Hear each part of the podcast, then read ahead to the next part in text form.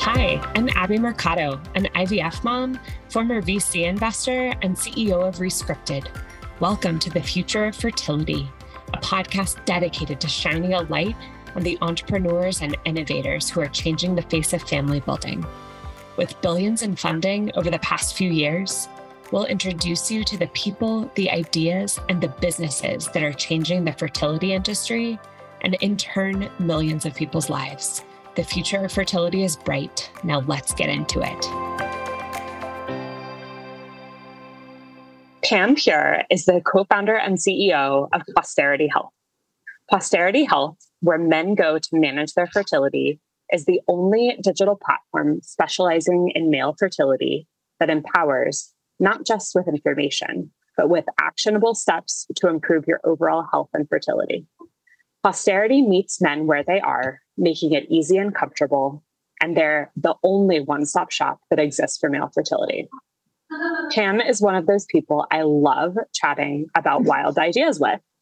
It's mm-hmm. obvious from her background that she's an executor, but it's pretty clear to me that she's a visionary as well. As regular podcast listeners know, male factor infertility is close to my heart, which is why I'm so excited to welcome Pam to the podcast. Welcome, Pam. Thanks for joining me today. Oh, great to be here. Thank you for having me, Abby. Awesome. Well, let's go ahead and dive in. So, why don't you start out by telling us about yourself? We want to know all about Pam. What's your background? Where are you from? Where'd you grow up? How'd you get here? All the things. Yeah, thanks, Abby. So I grew up in upstate New York, a little town called Schenectady, left and went to college at the University of North Carolina.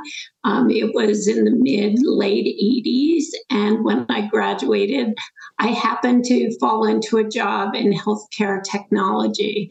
Actually, worked for a company that was building software to automate the hospital, kind of the first electronic medical records, and grew up in the healthcare technology space, first working in hospitals, then physician offices, and then post acute care, home care, skilled nursing, and have always been right in the middle of technology and healthcare. Awesome. And so how have how have you seen the world evolve as it relates to technology meets healthcare? Um, t- yeah, like uh, you know, obviously you have a ton of experience in that realm. Like, tell tell me about the the how it's evolved.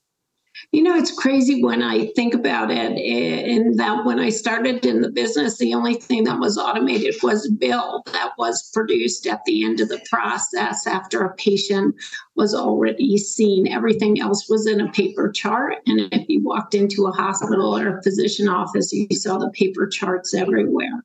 So it's really been an evolution from a billing process to actually having physicians with software that can prevent some medication errors, that can allow them to follow what's been happening with the patient with a chronic condition.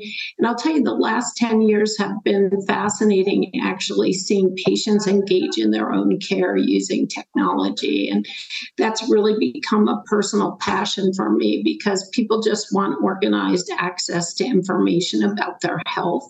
And for the first time, we can use technology to provide them with that access. Yeah.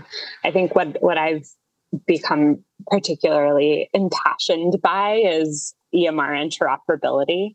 Um, and you know, in particular, in interoperability in the fertility space seems like it's you know very much still a challenge. So um, I hope I hope that that that gets better soon. Um, I was just talking talking with a friend about that and just how you know it's it's a shame for patients when they don't have the best access um, to their to their medical records and just to information. So um, yeah. yeah. Yeah we clearly have a long way to go. We've only scratched the surface on what can happen and what you know what we can do with the information if we have access to it. And it shouldn't have to be so hard. So I think it takes people like you, people who are really advocating for the couple to have information at their fingertips to make the right decision to really drive the industry forward. Yeah. It just yeah. feels good because I believe it's happening and we can speed it up. Yeah, I think you're right. Um, well, cool. So let's dive into posterity. So I would love to hear the founder story and you know how this idea was formulated, how you noticed you know the pain point, and you know ultimately how you you took the leap to start this company. Yeah, it's it's a really um, fun story for me to tell. So, um, as I mentioned, my background was in healthcare technology, and this all happened when COVID hit us in 2020 in March. And I was um, home from work, and I was actually running a war room for a group of healthcare companies, provider and technology companies who are trying to figure out okay, what are we going to do with all of our patients? What are we going to do to continue taking care of people? How are our physicians going to be safe? And um, my husband, the co founder, Dr. Barry Cowan, is a reproductive urologist. And so he was down the hall taking care of his patients on the phone and talking to them about their fertility issues. And one evening at dinner, I said, Barrett, I'm putting telehealth technology in a lot of um, physician offices right now in behavioral health and autism to really help people connect. Would you like to see your patients using telehealth?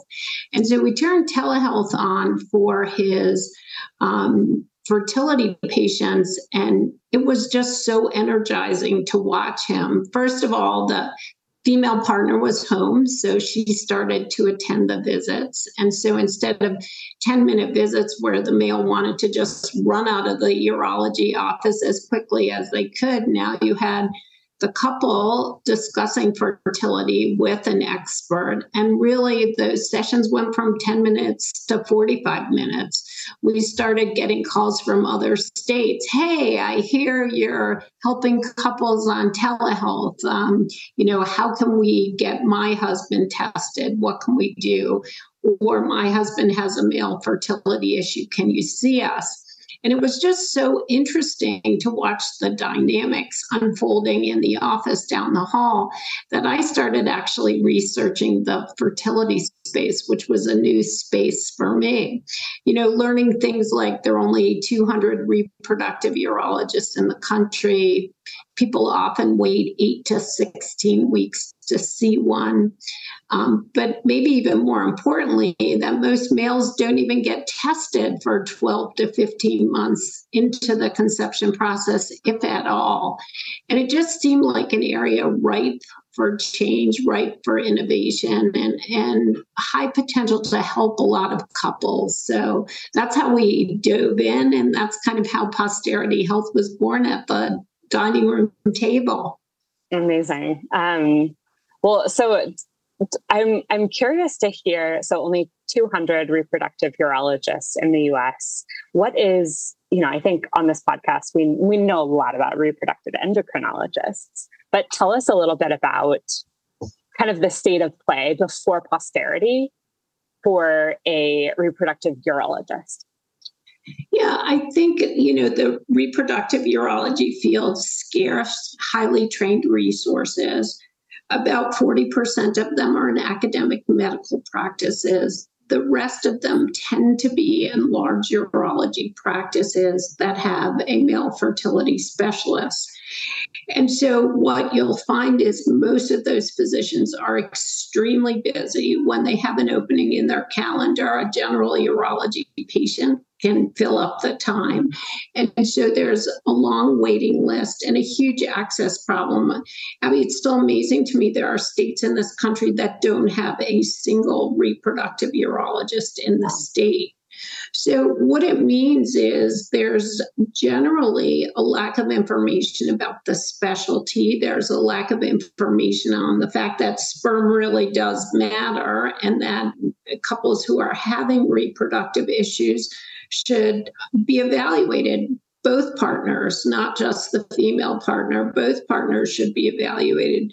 And then when you start looking at that as the best practice and care recommended by ACOG and ASRM, you can quickly conclude there's not enough physicians out there to support the process. So, our goal in starting posterity was to really dramatically improve access by using telehealth technology, using at home testing, to develop our own training program for nurse practitioners that we could take nurse practitioners and PAs who worked in urology and really take them through an accelerated training program to support male fertility patients. And by getting that um, critical mass of clinical experts together, it really allows us to ex- extend our reach and touch so many couples that just wouldn't have access to care. Yeah, that's awesome. Um, so let's dive a little bit more into the model. So, you know, you mentioned that there are that you all are big into telehealth. I know that you're licensed in many states, um, helping a lot of families and a lot of men, and you know, many states in the U.S. Um, but you also have a bit of a, a brick and mortar um, model as well. Just maybe walk us through the business and tell us how it works. Yeah, no, it's a great question. And so, you know, our goal is to make male fertility care available to all couples who are trying to conceive. And depending on their stage in the conception process, um, really depends on whether they need to be seen in person or virtual care or at home testing works. So, a big part of our business is partnering with OBGYN. So, when that couple shows up for the very first time and says, Hey, we're having an issue, you know, that OBGYN can just hit a button and then we take over with the male. We'll send them information on male fertility. We'll give that couple access to our digital platform to really provide a lot of engagement and education material on the role of sperm. We'll send an at home semen analysis kit to that couple so they don't even have to leave their home and can get that initial assessment done quickly and very affordably. So, in those cases, you know, majority of those patients have a normal semen analysis and they are great with a digital experience and education. And so that's kind of our OBGYN package, where again, providing education, giving males tools that they can use in the privacy of their own home, and sending that at home semen analysis to their house instead of forcing people to go to a fertility center or lab for what can be an uncomfortable collection is a core service that we provide. So that's one aspect of our business. When um, a male is diagnosed with an abnormal semen analysis, sometimes there are very simple things that can be done around lifestyle and behavioral changes. Um, other times they really need evaluation and care. And when we get into the evaluation and care process, that patient is either seen by one of our physicians or NPs, or we'll order a scrotal ultrasound that can also be used in um, in addition or instead of the physical exam to make sure that patient is actually seen. And then we order the lab work and other diagnostic testing required to really understand what's happening with each individual patient. You know, we're not an out of the box, call us and we'll send you for $99 a month the fertility cure. Each patient is a little bit different. And in all of our situations, there's an egg and a female partner involved. So understanding the other half of the fertility journey is really important in making sure that we can provide the best care. Yeah, awesome. Thanks for breaking that down. Um, so just given your model, it's it's clear that you partner with a lot of, of brands in the fertility space. So, you know, for instance, sending you know, send, working with various labs, um, sending various test kits, etc. Um, how has that been for you all? And do you have any learnings? Yeah, actually, I feel like I have learnings every day. So, um, I, I number one, I would say, being new to the reproductive health space, I'm just overwhelmed with um, the emotion and compassion in the space. And you know, people are here for a reason, and they are very sensitive to the job that we've all signed up to do. And to me, that's incredibly energizing. You know, it's just really understanding the emotional journey that couples are going through as they're going through treatment, I think is so incredibly important. And I would say that emotion is pervasive in that space. And it also serves as a really great foundation to build a partnership. People want to do the right thing, and they're looking for partners that can help increase their success rate. So I found the space to be very welcoming. I, um, you know, quite honestly, sometimes people are nervous about changing, especially if they have high success rates or if they have something they've been doing for a very long time. And so I think in terms of building partnerships, I'm really proud of the partnerships that we've built over the last 18 months and the people that I've had the opportunity to work with and meet in the space. I think in general, there is a compassion and empathy around our mission and the journey that couples have to take to um, to move forward. And you know, I think people are very welcoming. They're looking for new ideas and new areas where we can get better and help more couples. Um, honestly, I would have to say that some people have been doing things a certain way for a very long time. So, inserting the male in the process or adding additional testing or or um, changing the process is not something that you accomplish overnight. Mm. But I think there is a seat at the table for the male. And I think there is, um, I actually find this very welcoming space. People are very focused on the couples, very compassionate and empathetic about the journey that these couples, our patients, are on. And there's something very energizing um, that really creates energy within our company and personally is very motivating. You know, if you can just help one more family have a child. And so I would say, in general, people are very welcoming, looking for new opportunities, expanded ideas in terms of how to help people. And then, um, you know, trying to push the male into the process in a way that the burden is no longer solely on the female partner and that we can unite the couple at the beginning um, with an integrated care team, I think is really the future. Yeah.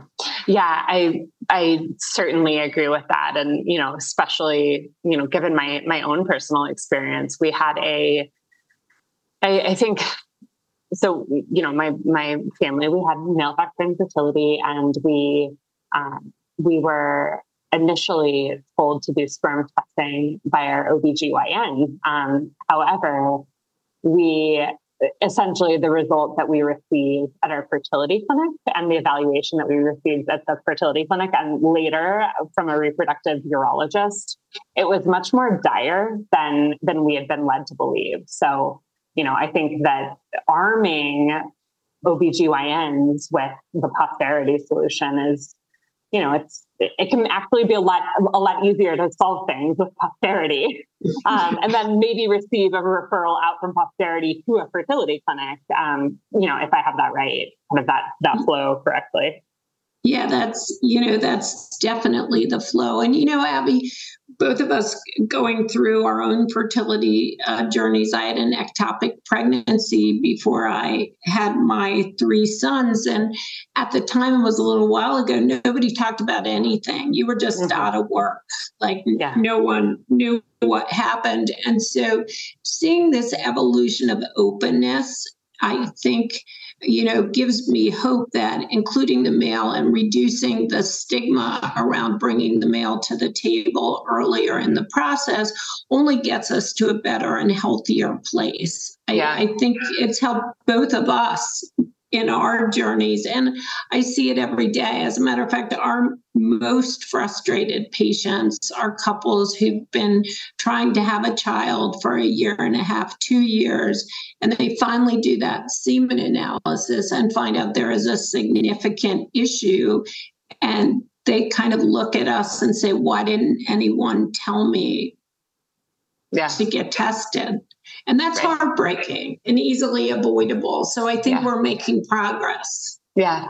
Yeah. And that was going to be my next question for you. Like obviously there's there's stigma around any type of infertility diagnosis, but you know, there's so much stigma around a male factor infertility diagnosis. And, you know, would love to hear a little bit more about how, you know, obviously you're bringing men to the table earlier on, which is so, so necessary, um, given that so many infertility cases are due to male factor infertility. But how else is, how else is, is Posterity breaking down the stigma and um, just really improving this, this experience for everybody?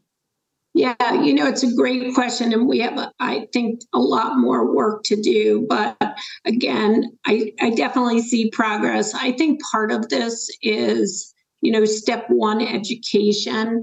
I think people don't realize that about 50% of the time a male has an abnormal semen analysis, that, you know, 60% of the time we can improve the outcomes and improve the sperm quality.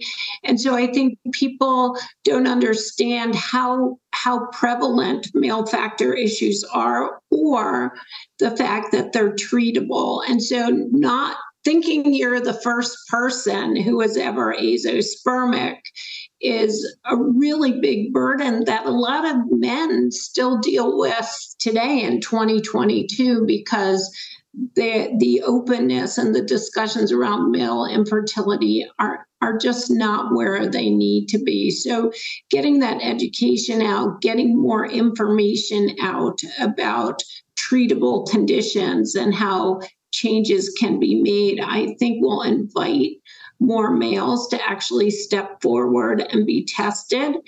And, you know, I, I think, as I said, I think we have work to do. I have uh, two cent, two sons in that 30 to 35 demographic. And in seeing a lot of their friends, what I hear from them is, gosh, we wish we knew earlier, a lack of education but there's still the guy that just doesn't want to do the semen analysis or just is so incredibly ashamed or embarrassed by a fertility issue that they're paralyzed. And those are the people that we just need to help them push through this. Yeah. Yeah. Well, I'm glad that posterity is, is there to, to help out. Um, so I think, and correct me if I'm wrong, but I think the statistic is a third of infertility cases are attributable to the female, a third of fertility cases are attributable to the male, and the remainder is attributable to both. Um. And I've, I've, I've heard from multiple sources that male factor infertility, just you know, given just lifestyle factors, is set to surpass anything going on um, with the female in the next decade or so. Can you validate that and also just share what yeah. are we gonna do? like that is really bleak. Yeah, no, you know, it, it's a great question. And if you had all of our physicians on the call, I think you would, um, you know, some feel like there's a dramatic decline in sperm quality. Others feel that the cl- decline may not be as dramatic. It may just be that more people are being tested and we're starting to see issues that have been here for a long time. I think the first step is really to get tested and to understand where we are. And then I think um, as people realize that sperm really does matter, it starts to push the industry to treatment. And the great news is there are a lot of things that can be done to improve sperm quality and some basic things like, you know, totally non-judgmental. People want to smoke marijuana in most states, it's legal today, but it clearly impacts sperm quality. You know, same issue around obesity is true with males and females. And so there are a lot of lifestyle and behavioral changes that can be made that we see every day dramatically improving sperm quality you know, about a third of the males that we see have a hormonal imbalance, which mm-hmm. means with medications, we can typically see a dramatic change in sperm quality and sperm count. And for some patients, um, there is um, a medical or surgical procedure that can be completed to allow that couple to conceive. So, um, you know, getting people into treatment, getting people to think of cryopreservation earlier in the process, I think all of those things will allow us to proactively deal with what may be changing fertility at both the female and the male. Yeah. Um, one thing that I saw on your site that was really interesting to me was, you know, how uh, your focus on recurrent pregnancy loss. Um, you know, can you just break that issue? You know, I, I think it's a, a common misconception that a miscarriage might, you know, women blame themselves themselves all the time. Like it's my fault that that I miscarried this pregnancy. But you know, can you educate educate the listeners on, you know, why this is also a male issue? Yeah, you know, there's a big difference between the ability to get pregnant and the ability to stay pregnant. And um, sperm quality, sperm DNA is important um, to get pregnant, it's also important to stay pregnant. And so there's been a lot of research and more needs to be done in terms of how sperm quality impacts an embryo's ability to turn into a healthy live child. And with DNA fragmentation testing and some other testing that's now available, there are actually surgical procedures that can be done to extract um, sperm earlier uh, from the male, allowing couples to conceive and actually um, maintain a full, healthy pregnancy. So we see so many couples going through this. We see so many devastated couples and so many females feeling responsible that we've actually designed a consult specifically for couples who have experienced multiple miscarriages or failed IVF cycles to really dig into that male's history, their DNA, and really try to understand if there's anything that we can do on the male side that would lead to a different result. Yeah, it's so interesting, and you know, such a, a valuable service that you're providing couples um, trying to conceive. So, um, also, t- you recently raised. Congratulations. Um, you know, back to you know more of the business, less less of the, the science and the offering, but you know we're i think we're in a recession um what is like what was it you know curious a what what what was it like raising in this environment um, and then b you know kind of you know flipping the script a little bit um, what kind of financial partner were you looking to bring on and how has this partner already added value yeah, no, it's a great question. So um, I've been on the business side of healthcare for a long time. You know, I was tallying up how many companies we've bought and sold over the years and fundraising. And I will tell you, this environment was probably the toughest I've lived through just because it was changing so dramatically as we were going through the raise you know there were, was so much money being I, will use the word thrown into healthcare um, without really a lot of due diligence, without as much um, in depth review of companies that we've traditionally seen just because it's been such a hot segment. And so, as the world's readjusted over the last six months, people have pulled back, and you know the valuations in our space have been extremely high. So, in in those situations, things change even more rapidly. So, um, we decided to stay true to who we are and what we believe we can become and the role that we played.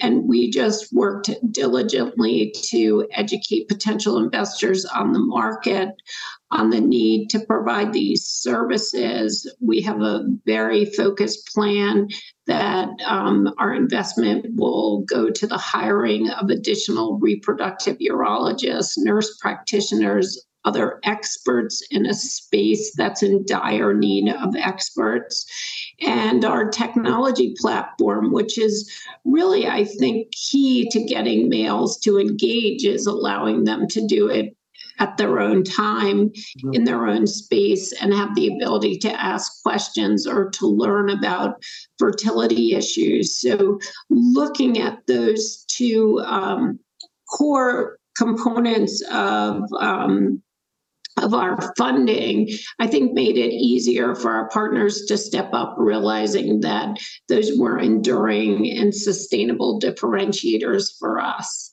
Mm-hmm. Um, in terms of what we're looking for in a partner, it's you know this, you uh, mm-hmm. ran a startup there's a lot of uncertainty in terms of exactly how quickly things are going to grow, exactly what the products and services are going to look like. So we wanted someone who could provide more market insight for us so we could make those changes and transition in the most accelerated manner. So that limited our um, VC pool to people who are focused on healthcare. We also wanted people who had done the brick and mortar digital combination of building a company so we could be there when we needed to be there, but also be available through telehealth and build a business that would scale. And so those were the partners that we looked for. Um, we had our first board meeting two days ago with a mm-hmm. team of three investors uh, Distributed Ventures, WVV out of Wisconsin, and FCA out of Nashville. And I will tell you, for me, it was really energizing. New ideas on the table, introductions into new players, support to accelerate our technology platform and you know what i want is a team of employers and investors and customers who's really committed to figuring out how to include the male in the process. And i think we've found that with this investment team. That's awesome. Um, that's good to hear. It's like a i once heard that well, I once joked in a startup that I worked at once upon a time that hosting a board meeting is kind of like uh, driving on ice. like, like and, until you get out of the car, you don't realize how like stressful that might have been. But then it, it feels so good, and you feel so energized yeah. when you're yeah. when you're off the ice and you know back to work, and you know just refreshed by all the ideas that were discussed. So congrats on getting that under your belt for sure. Um, yeah, and I think Abby, for me, um, being a little older and wiser, not just in the mission of the business, but in the um, support you need as a leader is picking the right people is so critically important. And for me personally, being able to have dinner with my board members and feeling like I was with a group of people that I genu- genuinely enjoyed, mm-hmm. I respected, I felt like they were. Um, you know, really emotionally engaged and charged in our success. And so picking on the personal side was as important to me as picking on the economic side because I think bringing those two things together is really where you get the uh, supercharge.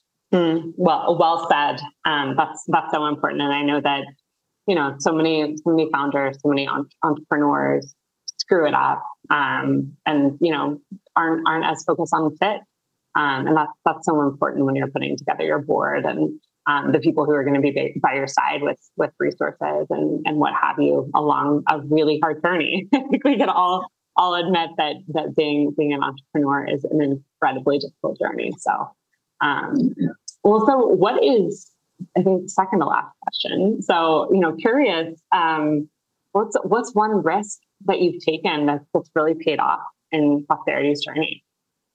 Hmm. You know, it's an interesting question, um, but I think the biggest risk we took was hiring great clinical people before we had enough patients to fill up their schedule. Mm-hmm. Um, and as you know, these are expensive hires, um, but we believe our real differentiation is the experts that we can put in front of patients and the experts that we can team with REIs and OBGYNs. And so hiring the best clinical talent is kind of job one. And so um, we have been able to hire five fabulous reproductive urologists very quickly. Um, we've been able to surround them with nurse practitioners and PAs who really understand urology and are quickly learning reproductive urology. And we just made the decision hey, this is an incredible opportunity to build an A team and will be able to fill up their schedules. So you kind of take that, I'm sure you've done it a lot too. You kind of take that deep breath. This is what we have to do to make it grow. And I I hope we can find the people. And so we've been very lucky. And those great people are really attracting you know, um, patients from all over the country that really trust us to provide great care. That's awesome. Great, great answer. I think like, you know, we've, we've all had risks like that where you're, you're certainly spending more than you're bringing in um, from a revenue perspective. And that's like the scariest thing that you can do. And, you know, and on it, frankly, in like a fundraising environment, um, like that we have right now. So um, kudos to you for being brave and, you know, having, having that payoff. Um, well, so Pam, as we close, I always like to ask this question to our guests, but what's one thing you would restrict about either the fertility industry as it exists today or just the fertility experience? I think what surprises me is how many people need care and how many people actually get care. And part of it is a reimbursement issue, and part of it is an education issue. But every fertility center I go to is so busy, every physician is so busy but I still run into so many couples who don't get care. Yeah. And, um, you know, I think access is a huge challenge for the country and finding more more entry points for couples to really get advice, to really get counseling and support, and to really get help. These are medical issues. And I think we're making progress. I think there's a lot of change happening. Um, but we see a lot of people who may not have IVF as an option and or may not have other treatments as an option and then people who can't even afford the $400 visit to come in and really be evaluated and so i think the, when I look at the industry in aggregate, I feel like there's so many people that are underserved.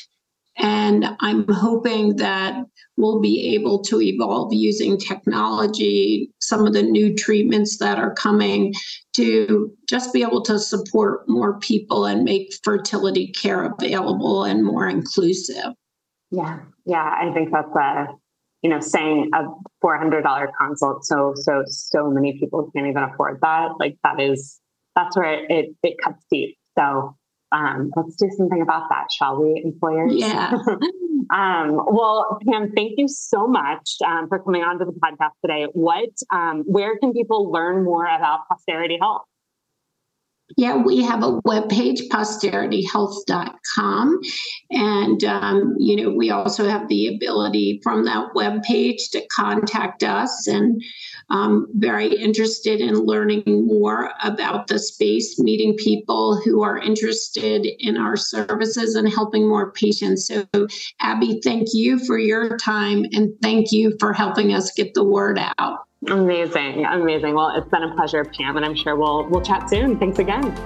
Thank you. Thank you for tuning in to the future of fertility. We hope you leave here feeling empowered about all of the exciting innovations taking place in the fertility space.